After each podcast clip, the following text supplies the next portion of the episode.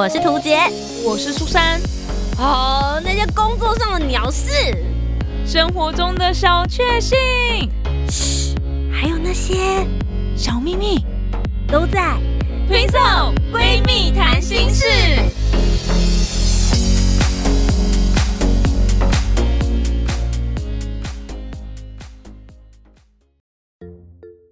好，我是土杰，我是苏珊，我们是 Twin Soul，Twin Soul 闺蜜谈心事。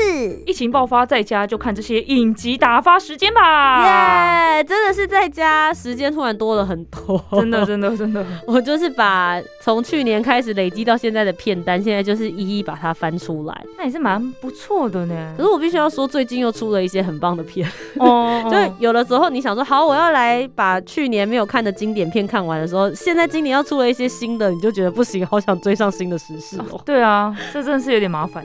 对，今天就来跟大家分享一些我们之前看了觉得很好看，想让大家在疫情当中可以好好追的，以及最新最热门的有哪些剧，也是我看过想要推荐给大家的呢？大家准备好你们的纸笔吧。在进入主题之前，记得帮我们留下五星好评，订阅节目，在 Apple Podcast、Spotify、Song 都可以听得到哦。苏珊怎么说？我其实呢，一直都是那个常常在节目上说，哦，对对对，这部很红哎，超多人在讨论，超多人在看的。然后其实自己都没有在看的那个人。但今天呢，就想说，还是可以来跟大家分享一下，平常到底在看一些什么样的东西。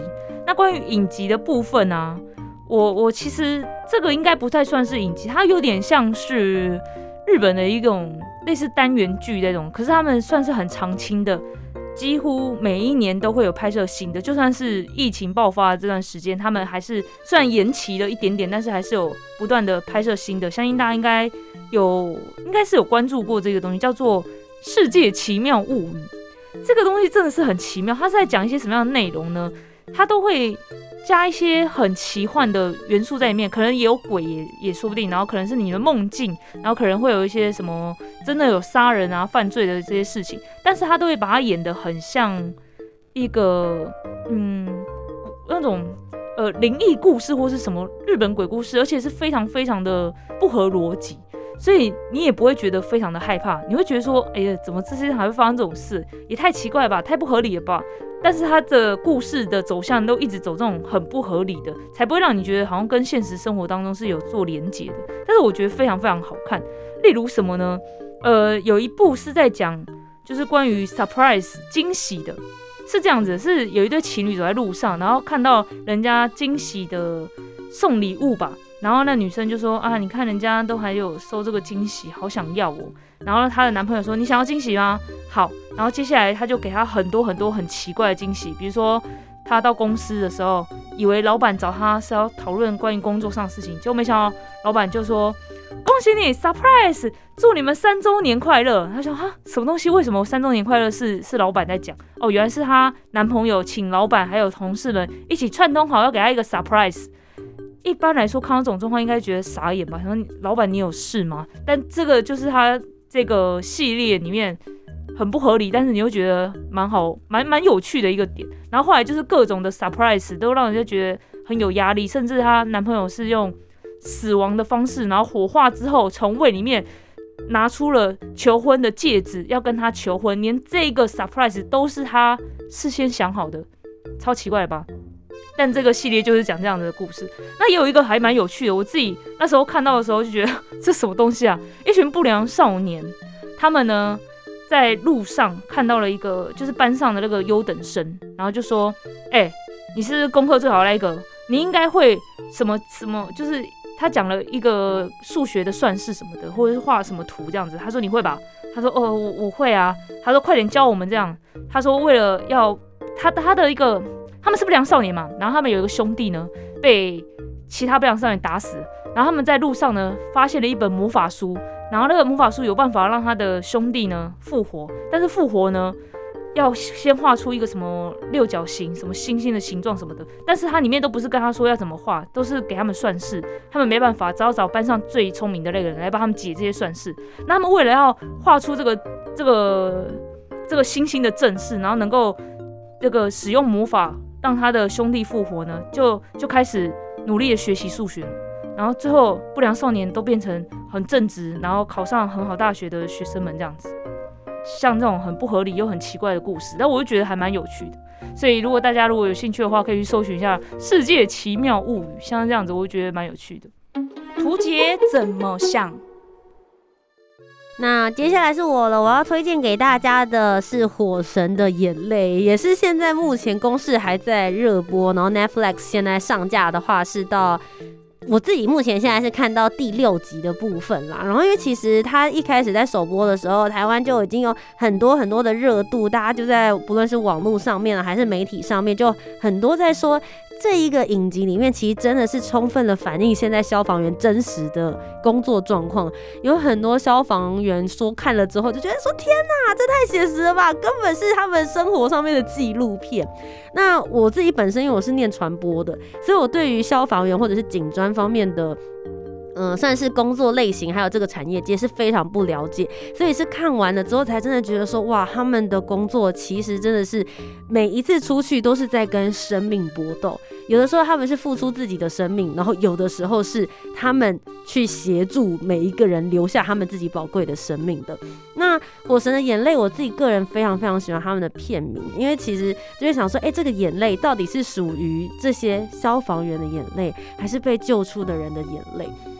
很好奇是大家真的知道消防员他们在做的工作内容有哪些吗？大部分的人都会觉得说，嗯，消防员就是打火英雄啊。但其实，在这个影集目前里面前六集，只有第一集的时候有比较明显的打火的内容。也就是说，在那你说那其他他们在做些什么事情？事实上，他们除了救火之外，他们还要跑救护车。大家想一下，你们平常打一一九跟一一零，应该是最常有紧急事件的时候，你会打两只电话。一一九，大家就想说，哦，你可以找到的是消防员。消防员之外，你除了失火，最重要的事情是，比如说你们家突然有人倒下来。那你在路边看到有人就是不明不知道现在是真是死在那个路上的话，你也会立刻打电话给一一九。所以他们其实还要负责就是救护的部分，还要开着救护车去各种不同的紧急救护。我一面在看的时候，我自己最大的感触是，他们到底是学什么的？他们要去救火，要有救火的知识，然后他们在遇到不同的病人情况的时候，要知道怎么样实施紧急的救护跟紧急的救助。有的时候，他们的判断能力必须要像是医护士，甚至是医生，能够给出精准的判断，施予在当下第一时间之内能够给的急救，甚至有时候急救是你人不在身边。然后你要一面电话中给予对方指示，然后一面来去做。所以我在看的过程里面就会觉得说，哦，他们真的历经非常非常多的压力。那其实消防员很多人就会觉得他们是铁饭碗，所以铁饭碗的背后就是他们其实就是公家单位。公家单位真的有很多的无奈，在这出戏里面有很多他们想要做的事，他们能够做好的事，可是却。呃，会有很多的无奈，甚至他们去帮了民众，好了，民众可能好不容易救活了他，却反过来会搞他们，有各种不同的模式。呃，我在里面其中举一个小小的例子，就我不爆太多的雷，但其中这个例子我印象还蛮深刻的。如果有一天你看到隔壁人的窗户有火光，你觉得对方那边发生了火灾。你现在打电话给一一九，一一九立刻出动了这些消防员、云梯，然后还有这些车，然后抵达了现场，然后来到了你的邻居家对面这边，他准备要破门而入，因为他们打电话按电铃都没有办法找到里面的人，可是周边所有的邻居都说快点破门，你赶快去扑灭火，那个火如果延烧到我们家怎么办？你要负责赔偿吗？在这样子的压力之下，消防员去把那个门破开了。破开之后，发现里面并没有失火。请问，这个门因为它是被暴力破开的，所以这门已经不能使用了。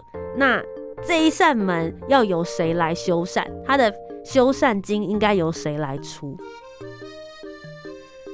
大家可以思考一下这个问题，然后我不告诉你答案，大家可以去看这出戏里面，你就可以知道，呃，以现行的法治状况之下，可能会是一个什么样子的处理方式。所以其实我我看了是很震撼的。那除此之外，其实因为消防员救的是命，很多人都会想说，我救了一条人命，有时候你救的不只是一个人，你救的也许是他的伴侣。或是拯救了一整个家庭。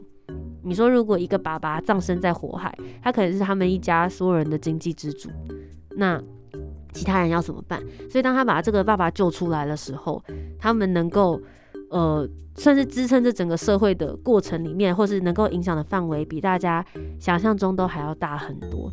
在开救护车的过程里面，你可能会遇到，也许他自己都知道自己已经快要走到死亡尽头的人。身为一个救护人员，你要怎么样在救护车上面陪伴他走过人生的最后一趟旅程？这里面其实讲了很多很触动我的生命故事。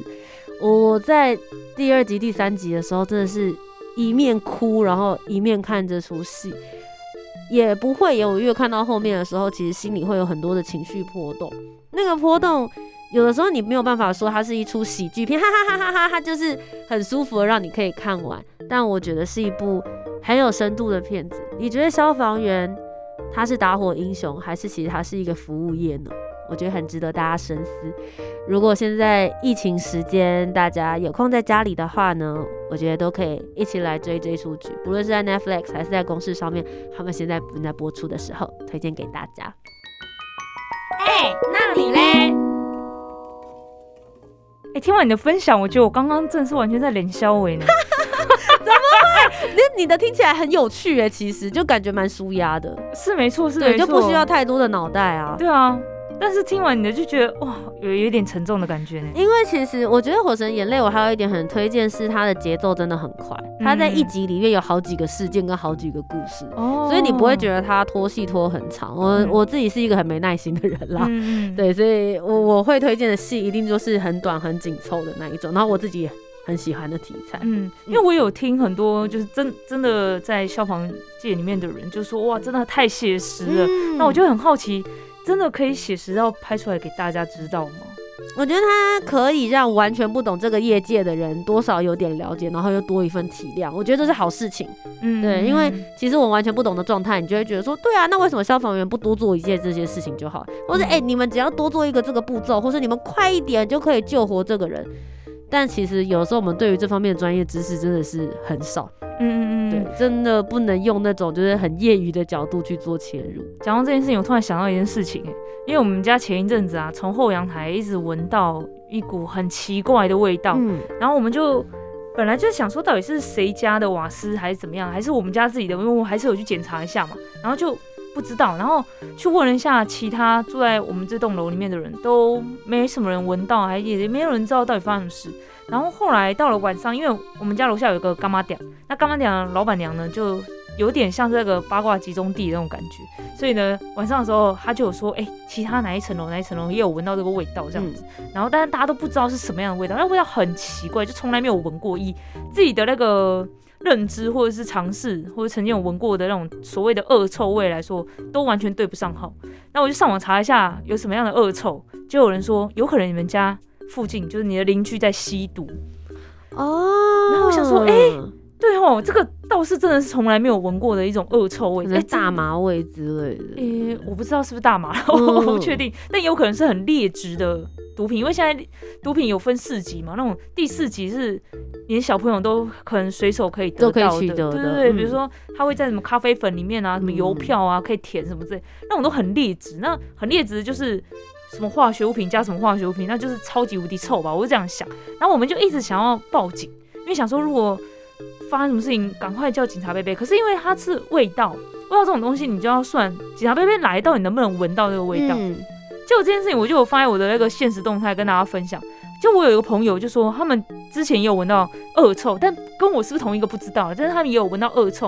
然后那时候就是那个消防车来，然后警察也有来，然后去敲门就。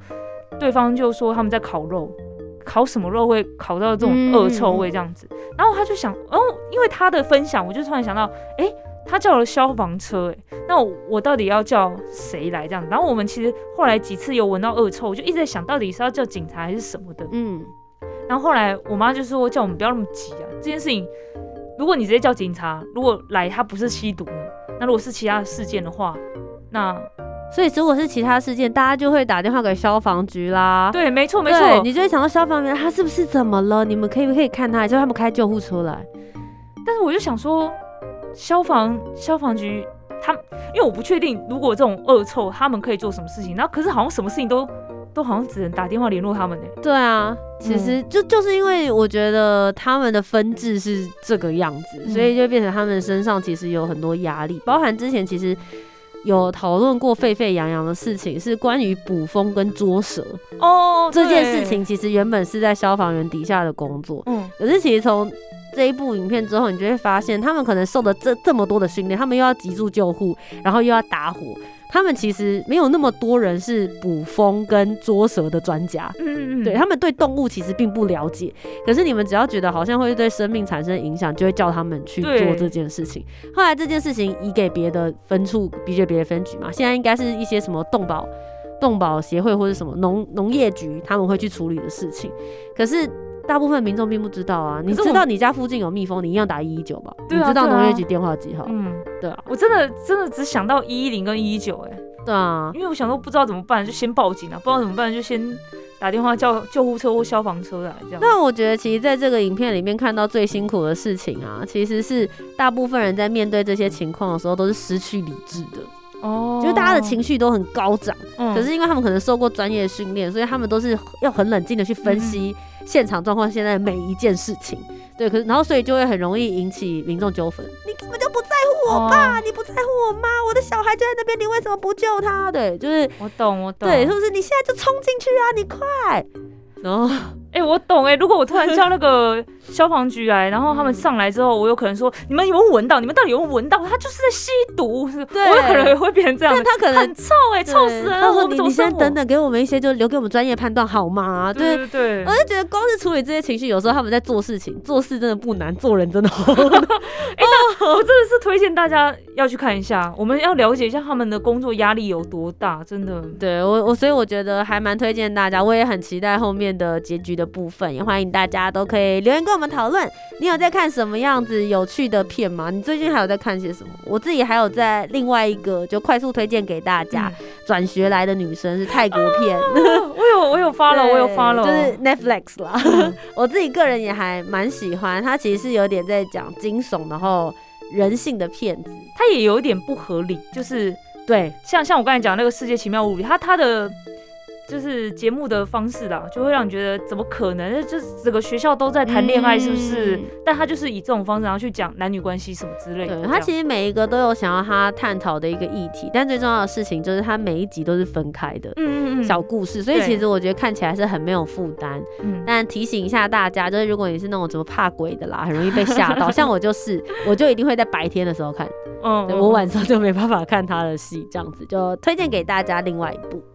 好，那我们今天就推荐了蛮多影集，大家如果在家对没事做，可是我们耍废就可以救台湾的话，就可以选择这些影集来陪伴你啦。躺在家里看好戏，希望台湾呢，大家天佑台湾，好不好？记得守住，好好待在家里，勤洗手，戴口罩，没事不要出门哦。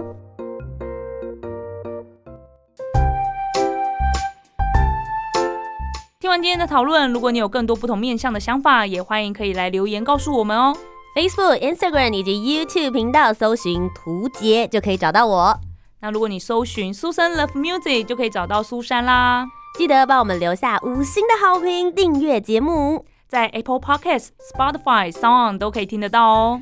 听色闺蜜谈心事，我们下周见，拜拜。